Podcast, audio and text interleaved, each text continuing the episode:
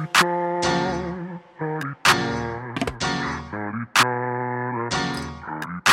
out the way. Who got a watch? Who got the time? I'm raising the clock. Even in my feelings, grind don't stop. Today we have a special guest with us. It's a different kind of conversation.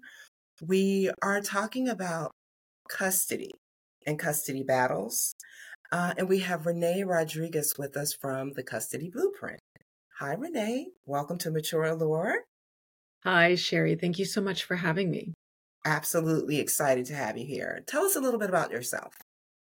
Well, so I run a company called Best Foot Forward Consulting, where we work with the custody blueprint to help protective parents who are in a custody battle with a high conflict co parent to get the custody arrangement that's best for their kids. So, what that translates to is we help abused parents, usually, but not always women, to go into family court against their abuser and convince the court that the charming person they're staring at is not the same person behind closed doors. And um, my journey to this, uh, to this kind of a role, is my own story, quite frankly.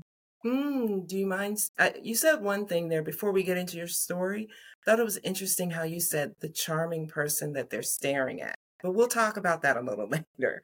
Um, and I did say the business. You're the you're from Best Foot Forward, which you that's correct. Work with mm-hmm. the Custody Blueprint. Um, so yes, tell us more about Best Foot Forward and the Custody Blueprint and your story.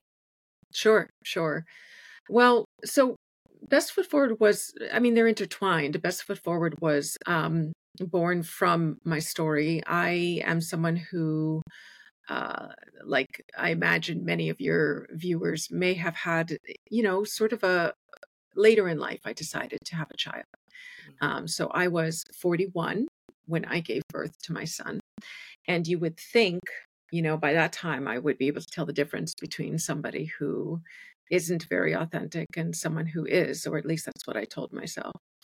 But um, in reality, you know, who I ended up uh, having a child with is someone who was diagnosed, as a matter of fact, as a narcissistic uh, abuser.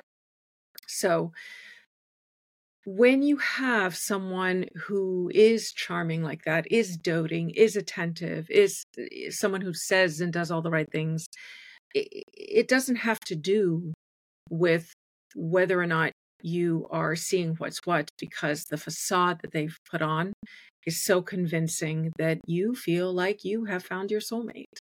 Um, I felt like I found somebody who understood me so well. I was doing well in life. I was, you know, heading up um, a team of people at the top levels of a corporation. On the side, I was running a theater company that was about to go off Broadway.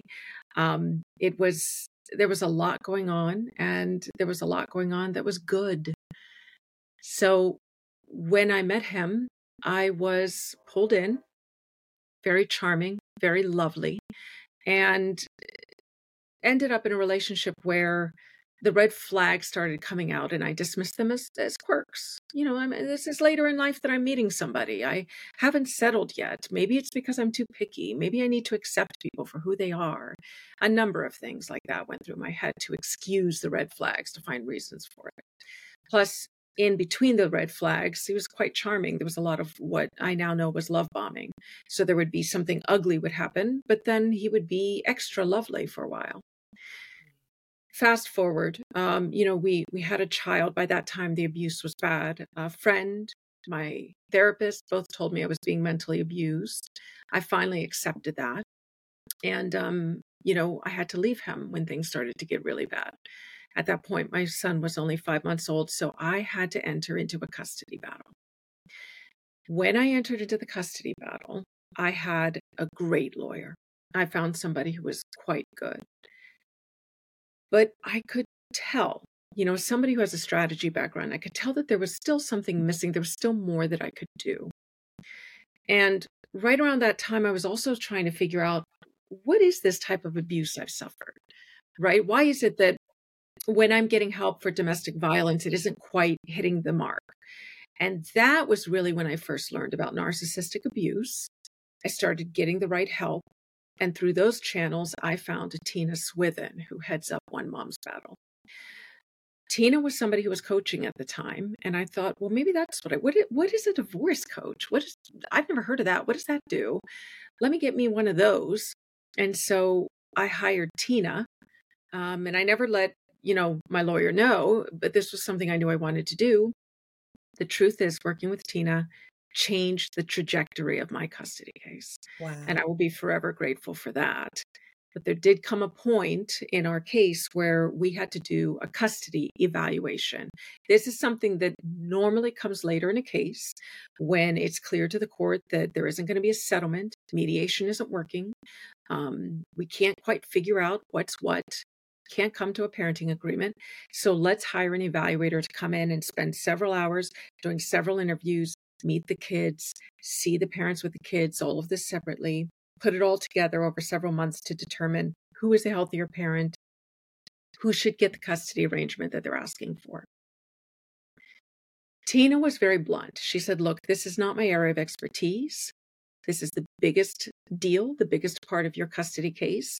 There are only two people I know who coach in this type of work. I think they're full. Let me go find them. So she talked to them. One of them was retiring because the stories of domestic abuse just became too much for her to live with. And the other one was just full for months to come. And she said, Renee, you're a strategist. Um, you know, you I think you know how to do this. Why don't you just try to put your evidence together and then come back to me and we'll put something together ourselves? Because I, I have seen some of the stuff that they do. So I did that. We had a session. She looked at, you know, what I put together and she said, My God, Renee, I've never seen anything like this. She said, This is I've never seen it laid out so clearly. I've never seen it put together in this way. Mhm. This is fantastic. You should be doing this yourself. You should become a coach. To which I said, slow your roll. I'm in the middle of a custody case. and then when I came out of it, you know, I had friends who had recovered with me, and Tina was, you know, spreading the word. Everybody was requ- requesting these templates. They wanted this sort of blueprint that I put together um, for the evaluation. And I was kind of just throwing it at people and letting them have it.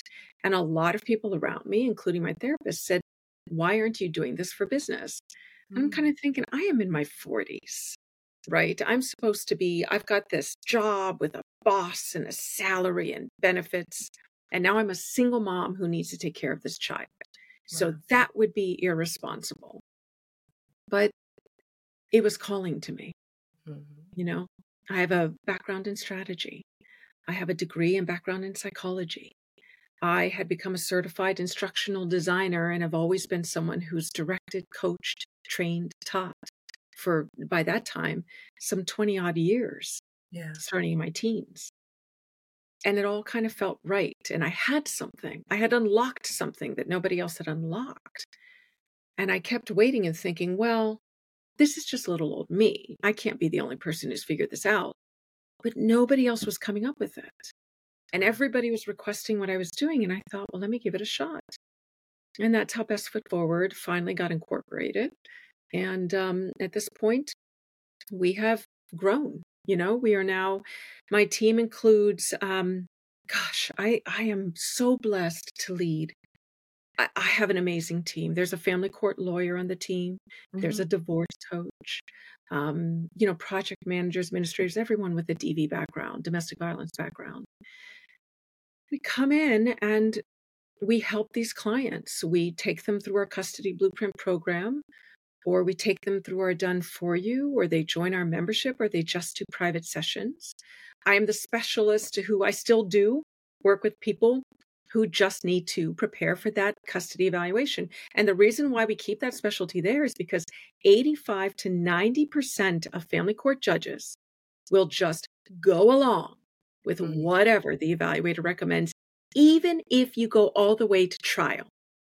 Even if you spend all that money, all that time, all that energy trying to convince the judge that maybe the evaluator was wrong, 85 to 90% of them are still going to go along with what the evaluator recommended. So everybody thinks you have to convince the judge. You have to convince the evaluator. And so I mm. still specialize and do a prep package for that. But for the most part, we realized everything you're preparing for for an evaluation, you sort of need to have already done that and a lot more for your entire case. So we we covered the gamut just about A to Z. And, that was um, gonna that was gonna be my question. When you said, you know, you're prepping for the evaluation, is this something people should start putting together prior much sooner than that evaluation is before that evaluation is requested? Yeah, I'm so glad you asked that question because a lot of times when we do work with people who are coming to us just for their case and not for an evaluation, they will say, "Well, we don't have an evaluation and I don't think we want to do one. They're they're really expensive." And they are. They're incredibly expensive. They're usually tens of thousands of dollars, right? And it's required and you got to do it and you know, it's unfortunate. So if you're spending that kind of money, my goodness, you you've got to get the result you want to get. You want to get that outcome. You want to give yourself the best possible chance to do it. Mm-hmm. So when we get people who are saying, I don't think we're going to, I don't know if we're going to, we don't have an evaluation plan, I would like to still see them get started. And the reason why is because when I work with people just for the evaluation, they suddenly realize that it takes weeks upon weeks upon weeks mm. to fully put together your body of evidence for the evaluator to see. Because people come to us and they say, Well, I've been on the internet, I've talked to this person, that person. I know I'm supposed to document everything. I know I know I'm supposed to record if I can, if I'm in a state where I'm allowed. And they've got hours and hours worth of recordings. They've got right now in my office, I've got 13 binders from three inch binders from a client who's who's working with us to do her evidence for her with our done for you for her evaluation. It takes several weeks to do this even with a team. So when you've got one person doing it we usually would like to see them start working on it right away because it's going to take three four five six months mm. right if you want to really really do it well. And if you're preparing for that then yeah at the same time you're preparing for your case anyway. So we do encourage people to start preparing as if you will go through an evaluation, um, you know, even if there's not one planned. And at this point, it's no longer the age where, like me, it's no longer the age where you're only working with 20 somethings and 30 somethings. We have moms who are in their 40s, 50s with young children or mm-hmm. tweens or teens, and they're still there fighting for their kids. Is this something, because since you just mentioned that, is this something that grandparents too can go because sometimes grandparents are also fighting for custody or you you don't work for that.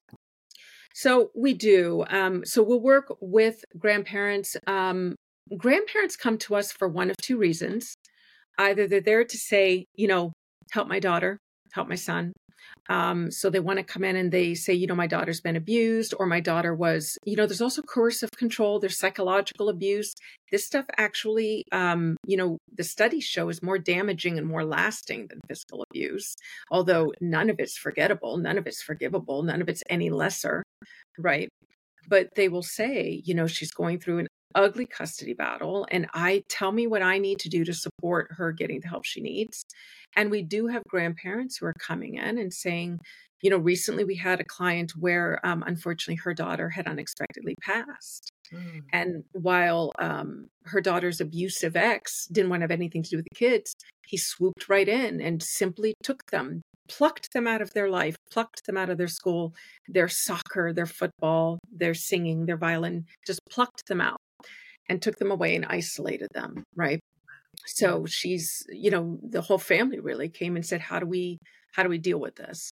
Right? Or they're they're coming in and they're saying for whatever reason, you know, my my daughter's in jail, my daughter had to move away, you know, whatever it might be.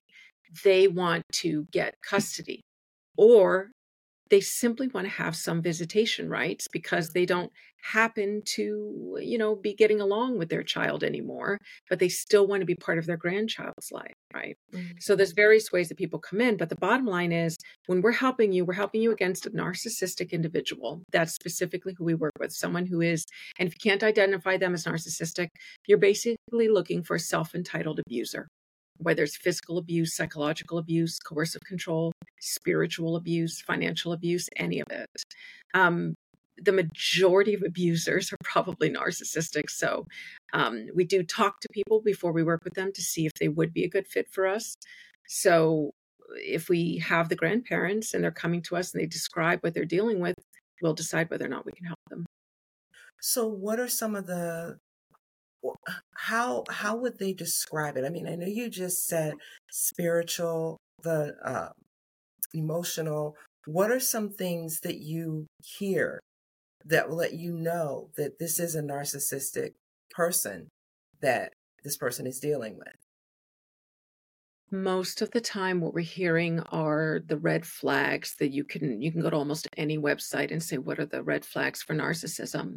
And interestingly enough i noticed these days because every once in a while we like to see what we're recommending to people to do these days uh, the information is disseminated so broadly that you might have to look at three or four websites to put the whole list together but what you're looking at is someone who is isolating the children or the abuse victim, you know, the protective parent, the mom, usually.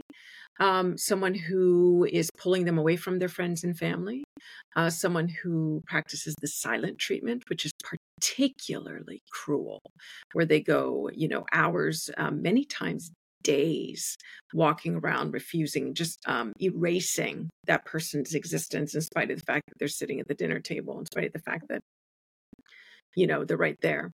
Uh, they blame.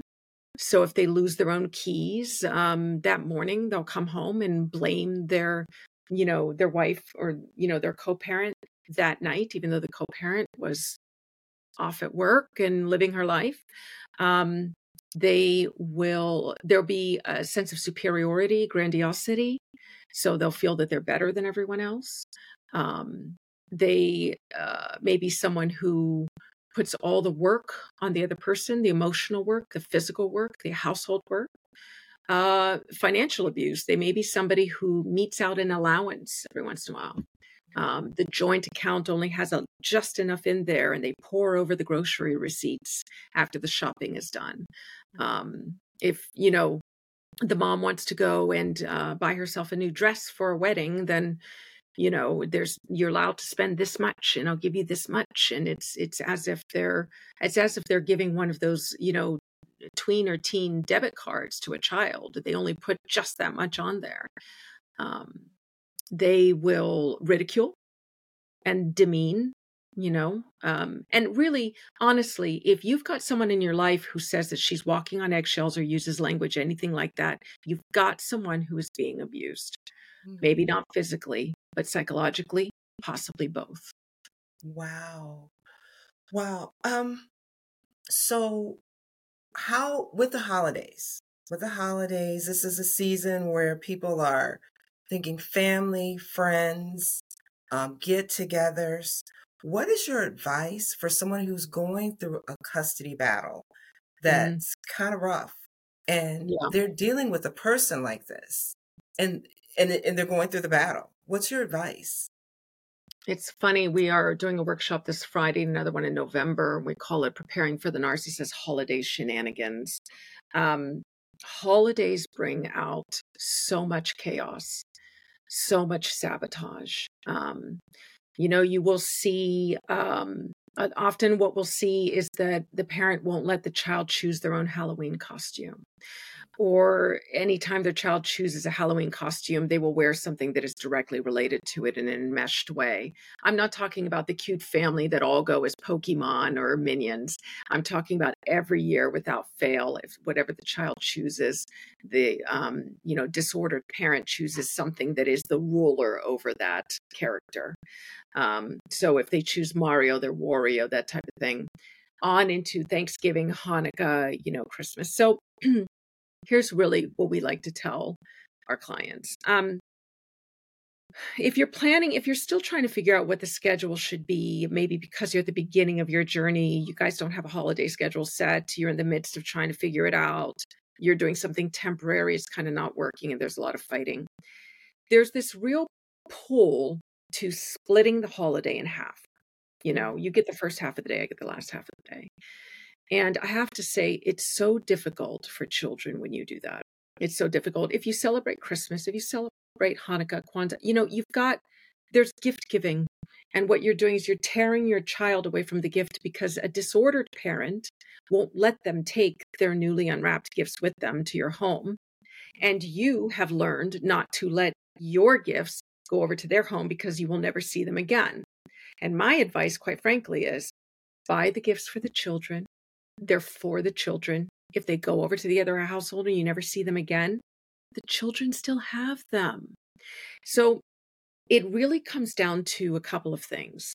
Make sure the schedule supports something that they can mess with as little as possible and loosen up the way that you are defining the holiday. So if I talk briefly about, you know, the parenting schedule, many times when people come to us not at the beginning of their journey but in the middle of their journey because they have to go back, it is because we look at their parenting plan, which was either given to them by the court, given to them by their lawyer, downloaded from the internet, and they're too loosey goosey. Mm-hmm. Um, there's not enough detail. And if there isn't detail, when you have a disordered abuser, they 100% will find the loopholes and reinterpret. You want me to give you one of the most extreme examples, although there are several, is mm-hmm. we we see this actually quite frequently where there might be a one week vacation for Christmas, a one week vacation in the summer. And um, the abuser will take them for 12, 13, 14, 21 days, and they will say, well, that is one week. And it feels like insanity because in the real world, one week equals seven days, six mm-hmm. nights, seven days. An abuser will use different ways to say, this is a week. It's a week because it includes the weekends, because it includes all the time that the school offered plus my time. And it starts turning into anywhere from 12 days to three weeks. You would not believe what we see. So you can't say a week. You have to say six nights, seven days, starting at six o'clock on day one, ending at six o'clock on day seven. That's what you have to do. And it sounds, and your lawyer will even say this to you, others will say it to you, opposing counsel will say this to you. Oh, you're being controlling. You're not. You're getting control. There's a difference between getting control and being controlling. They are controlling. They're finding the loopholes. They're creating chaos. They're controlling your life. They're controlling your children's lives, right? Mm-hmm. You just need to get control. On the flip side of that, we live, if, if you're in the United States, and I find that it's happening a little bit more in Canada as well, there's actually some real opportunities here in that there isn't just a holiday now, it's like a month long. And so, Halloween, if it's not your year to do trick or treating, you can go trick or treating like two or three more times before that actual night. Right? You can go pumpkin picking two or three times with them in October. Yeah. You can go to the fall festivals in November.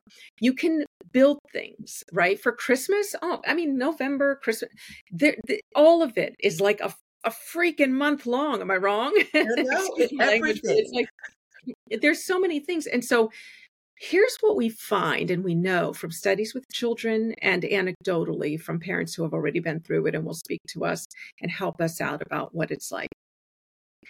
The children have less memory of where they were when they opened Santa's presents than they do of the fact that every Christmas we go see the Radio City Spectacular.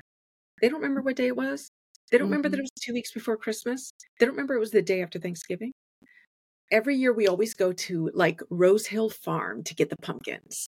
They don't remember when that was, but they need that every year. It defines their Halloween. It mm-hmm. defines their Thanksgiving. We always make our turkey hats. We always make our, you know, whatever. What are your traditions? Because that is what makes the holiday for children. We know it, it's proven. So don't fight over Thanksgiving Day. Don't fight over which day of Hanukkah. Don't fight over it. Instead, create the traditions that are hard to sabotage, right? Mm-hmm. And sometimes it's stuff you know they won't do they're really restricted about food so they're never going to go do this thing with like the candies and and you know build taffy together for christmas whatever it might be it can be something that's very christmassy it can be something like building taffy which ostensibly could happen any time of the year but you've tied it into christmas right Mm-hmm. You can find things, they will try to sabotage things. You will begin to learn what they're unable to sabotage. You will begin to learn that you only want to schedule the Great Pumpkin train ride, the Polar Express train ride on your weekends, on your time with them. That is my recommendation to take the chaos out of the holidays, understanding that on the day of, they're still going to create problems. They're still going to be on the phone too long with your kids over their designated time. They're still going to try to one up the gifts you're giving them for Hanukkah. Don't worry about any of that. What the children walk away with isn't the presents, isn't where they were on that given day. It is the traditions. Every year, mm. there's are we going to make the pumpkin muffins? Are we going to make the pumpkin pie for Nana for Thanksgiving? This, this, this is what they look forward to every year. So pick two or three things to do for each holiday that won't overwhelm you, that won't overwhelm a trauma, a traumatized child, because every time they go to the other household, they do suffer some trauma. Mm. Pick things that are easy, that you know you can reliably do every year, that isn't going to break the bank, or heck, let it break the bank if that's what you wanted to do. But just pick two to three things per holiday that don't rest on the date itself. Pick the traditions, and I assure you, that's what makes up the holidays for the kids. Wow, that that's awesome advice. And it also seems like it might be a little less stressful for you as well. Because then you don't have to really kind of deal with you're not going to get yourself worked up. Yeah. Yeah. You know. Mm. Yeah. And so let's on average, you mentioned earlier about moms and their defense teams, the lawyers, things like that. On average, um, how would you say, how do you pick somebody? I mean, I guess that's what divorce coaching is really all about. How would you? I'm trying to, I want to say this the right way, but I want to be clear about what I'm saying. Um, in your experience, you've seen that moms are dependent on the lawyers. Mm. And they have no, sometimes it can be hard to really kind of have a sense of how best to represent themselves in court. Like, what advice do you have for them when dealing with this situation? You know, they've got to deal with the kids, they've got to deal with the spouse, they've got to deal, or the ex spouse, however. What is your advice? Um, you do want to build a team, right? So it's like I said, I sensed that my lawyer wasn't enough. Yeah. And, you know, one of the things I do want to make clear about lawyers that without fail, we, we have to tell our clients is your lawyer is not your savior. If you watch Law and Order, and you're watching that handsome or that beautiful lawyer who spends an entire episode on this client and they're angst ridden. And when they're eating lunch, they're talking about this client and they're researching and they're studying and they're looking for everything to help this client for an entire episode all the way to the end. And their, their whole emotional lives are dependent upon not failing this client. So that is not the reality. And I don't mean to say that your lawyer doesn't care. What I mean to say is that it doesn't look like that it looks like a lawyer who has 30 to 40 clients, possibly. It looks like they'll look at your stuff right before they go into court, right before they're on a call with you. Um, they don't know your case. They're not eating, sleeping, and breathing your children's futures. Um, they're just going to do what they know best. And lawyers, generally speaking, when they're pre law, you can boil it down to they're learning what you need them to learn, which is case law process and procedure because without those things you know you can't follow the law you can't get through a court case right mm-hmm. but what they're not taking is strategy 101 what they're not taking is like a full course of strategic thinking. And so you're looking for lawyers who either learn that or are gifted with it or whatever but most of the time they're depending on the other things because those are things that can win. But you know what helps you really win? Is all of that plus strategy and so you want to find the people who are strategists. That could be a divorce coach, but you have to look at a divorce coach. Many of them now, they're there to hold your hand, they're, held, they're there to help guide you, they're a sounding board. They may not be a strategist, right? So you want to make sure that you've got someone who's a background in strategy if that's what you're looking for. Mm-hmm. I think you do want a strategist. So you want to find that person, whether it's through your divorce coach or through someone like me who is a custody strategist or consultant or someone who works in a different field. You do also want your therapist, right? So then what are you doing with your lawyer? You are providing them with your body of evidence. And if all the evidence that you've documented, if we put that all in a big pile on the floor, and consider that 100% of your evidence, you're going to go into court with 5% of that. Mm. That's it. There's a reason you're documenting everything. Your offense should be made up of 5% or less of that, of everything you've documented. It's not everything. If you go in with everything, you lose your lawyer. They don't know what to do, they don't want to listen to you, right? So you come in with things already prepared. We do this with the custody blueprint and people who we give it to. You have it already prepared. You give it to your lawyer. They finally can see what's what in a snapshot sort of way, but it's got all the relevant evidence. It's got the stuff we know is relevant and compelling and can follow the rules of evidence. You want to be prepared for that. Because guess what? The person who wins your case isn't your lawyer, it's you. And if you go in and you say to your lawyer, Help me, how do we win this? You're off to a bad start. So, when you're looking for a lawyer, you're looking for the lawyer who you come in and you say, What do you know about psychological abuse? What do you know about coercive control? And see if they're dismissive or see if they're kind of like, Yeah, it's not easy. You know, if they start talking about it's not easy, they're automatically starting to think about strategically how would they do it. But if they say it doesn't work, you have someone who is not dealing in strategy, walk away. I the person I settled with was the 13th person I interviewed and wow. someone called that a nightmare. I didn't, I won. Right? It's it, you have to find the right person. I didn't hire 12 lawyers before, but I did consult 12 lawyers. And I found the one, you want to know what he said to me? He said, "Let's get you control of your life back." And I thought, he sees, he gets wow. it, right? So you want to ask them that. And you also want to ask them when you are writing things, when you're putting together things, will you be willing to partner with me so that we're both doing it together? Because I know that a lot of lawyers' preference is to write it and then I look at it, make sure everything's just accurate, mm-hmm. and then you move on with it. And that's not the worst thing in the world. Listen, it's not. But you know what's better is if you go and you say, well, let me review this, and you talk to your strategist and show it to them, and you go over it and make sure you feel good about it with your therapist, because you don't want to walk away being angry with your lawyer. And if you're pro se, the biggest tip I can give you is stop walking in there like you're the injured party and start walking in there like you are your own lawyer. What I mm. tell my pro se clients is no, you are the lawyer. Walk in like you're the lawyer right? Yes, you don't know the case law, you don't know this, you don't know that, you're doing your best, but you have to pretend what you're visualizing is that you, as the party, is the shadow person beside you. Visualize that that shadow person beside you is who you're representing, and that's your core. But right now, you're the lawyer because most pro se people go in saying, I want justice, hear my story, and you don't win that way.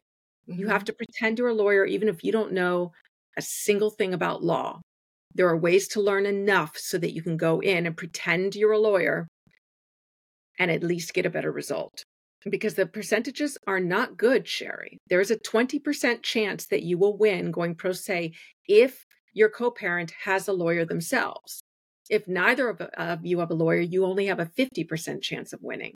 But I believe, and what we have proven is that's pretty much because most people go in as if they're an injured party wanting to tell their story instead of going in like i'm a lawyer i'm going to present my case like i'm on my, my own lawyer. Here's paperwork here's some case law.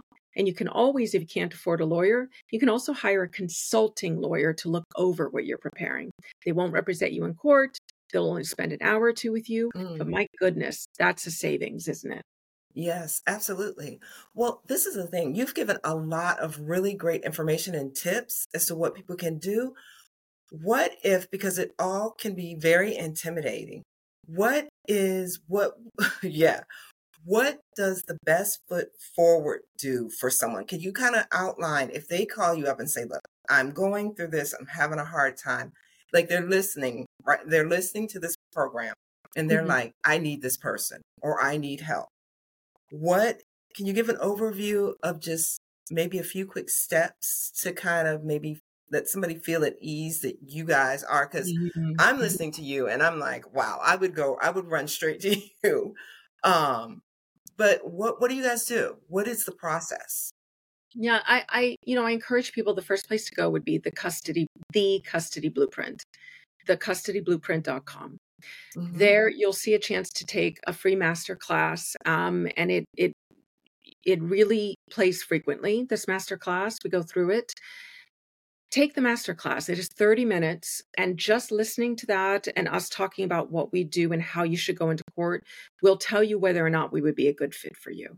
Mm-hmm. Right. You mm-hmm. listen to the whole thing, all 30 minutes at the end of it.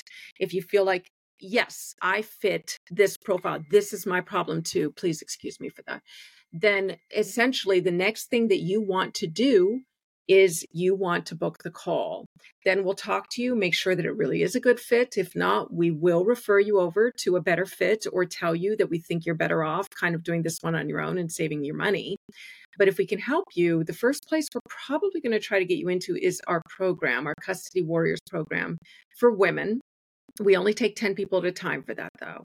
So when we have room, we have people do that, and that is nine weeks. So in nine weeks, you work with me and my team to get your body of evidence finally done people go months being kind of like i gotta do i gotta put together my my lawyer's been asking in nine weeks we help you do that and my team like i said has a family court lawyer a divorce coach and they also meet weekly with my certified trauma recovery coach, not for therapy, but to make sure that your head is on good, that you're not so triggered when you're going through things to help you get through it in nine weeks. Because the reason people don't put together the body of evidence quickly is because of how triggering it is, how hard it is to go over all that abuse again and all those ugly, ugly messages, right? So that's the number one place we like to have people we certainly do a done for you service for people who simply want to hand over all their evidence and have somebody else do it. But we, and that works well, but we like the Custody Warriors program for people because it's very empowering. And the way you show up in court by the end of those nine weeks is very different from the person that your um, co parent saw in court before that. Otherwise, people can join a monthly membership if they qualify, or they can do private sessions. But we have a good success rate all around, but the program success rate was in 2020 was 100% success mm-hmm. rate. In 2021, it was 97.9, and in 2022, it was 94.9% success rate. So that's where we like to put people because you get empowered, you put your case together, and we're we're talking strategy with you. So if you mm-hmm. feel like you're not getting strategy from your lawyer, that's where we want you to go if there's 10 spots at a time but yes we keep it small because we really dive in with each person and work with them closely. I was going to ask you before we get before we go i was going to ask you if you notice the changes in your clients at the end or towards the end like even as far as like you said the empowerment and maybe they were because they were abused or feeling you know put upon or you know that sort of thing if you notice an actual change in their personality and how they present themselves and how they go about doing things in the future forward do we is that your question? that's mm-hmm. what you're asking you guys, yeah you guys notice yeah that? oh my goodness we just at the halfway point we see and we love to remark upon it when someone is especially uh, one of our coaches is actually someone who started out in the blueprint and she talks about when she first came in she she wasn't sleeping. She was nervous about everything. She was constantly anxious. She swore she was going to lose her child. Mm. and about halfway through she was uh, helping out others in her cohort. And she you know and she's not atypical. You know people come in and they are they're living in a state of terror, if you ask me. I mean, there's a lot of different ways I can describe it, but what it boils down to is a state of terror. And by the end, they're talking the language, they've got a plan, and they're talking strategically. At the beginning of the nine weeks, they're kind of like, what am I going to do? What if I, what if this, what if, you know, the custody apocalypse comes my way because that's what the world feels like. And by the end, they're kind of like, okay, we've I've been working on this strategy. I'm done with this strategy. Just one last question, and I think I've got it together. That's a different way of speaking about your case. Mm-hmm. Imagine that you're starting out kind of like, well, my lawyer told me to, and by the end, you're kind of like, I'm going to ask my lawyer to do this.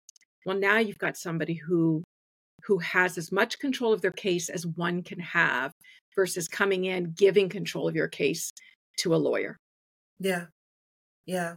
I, I can see that. That's why I asked because I mean, it can, you're leaving a situation or you're in a situation where you're already feeling like you're out of control with the right. relationship itself and the battle itself.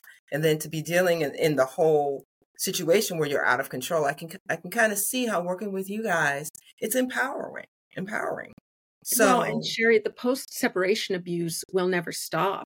And so who you are in that post separation abuse, that's going to determine how much that affects you because i think the next thing you got to do if you can rise above the post separation abuse because they will until their dying day and these guys live forever i'll tell you that right now yeah. and until their dying day their job is to punish you and get revenge and they're doing it through the children so if you can get yourself above the post separation abuse you can help your children through the post separation abuse.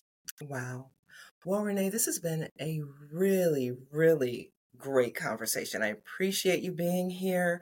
Um, you mentioned the custody blueprint. If you could kind of just let people know who might want to get in touch with you, the best way to do it, kind of let them know again where they need to go. Yep. And, the custodyblueprint.com. You can also go to custodytemplates.com to kind of get a glimpse at our stuff. But the custodyblueprint.com. And if you want to reach us directly, you can do admin at bestfootforwardllc.com. Awesome. Thank you so much, Renee, for this information, for this chat. It was enlightening. I appreciate it. Yeah, thank you. I appreciate being here. Thank you so much. Thanks for listening to this episode of Mature Allure. For more information about us, visit matureallure.net and get social with us on Instagram and YouTube at mature.allure, Facebook at for mature allure, and Twitter at mature underscore allure. Till next time, we encourage you to stay positive, embrace who you are at every stage of your life, and always tap into your mature allure.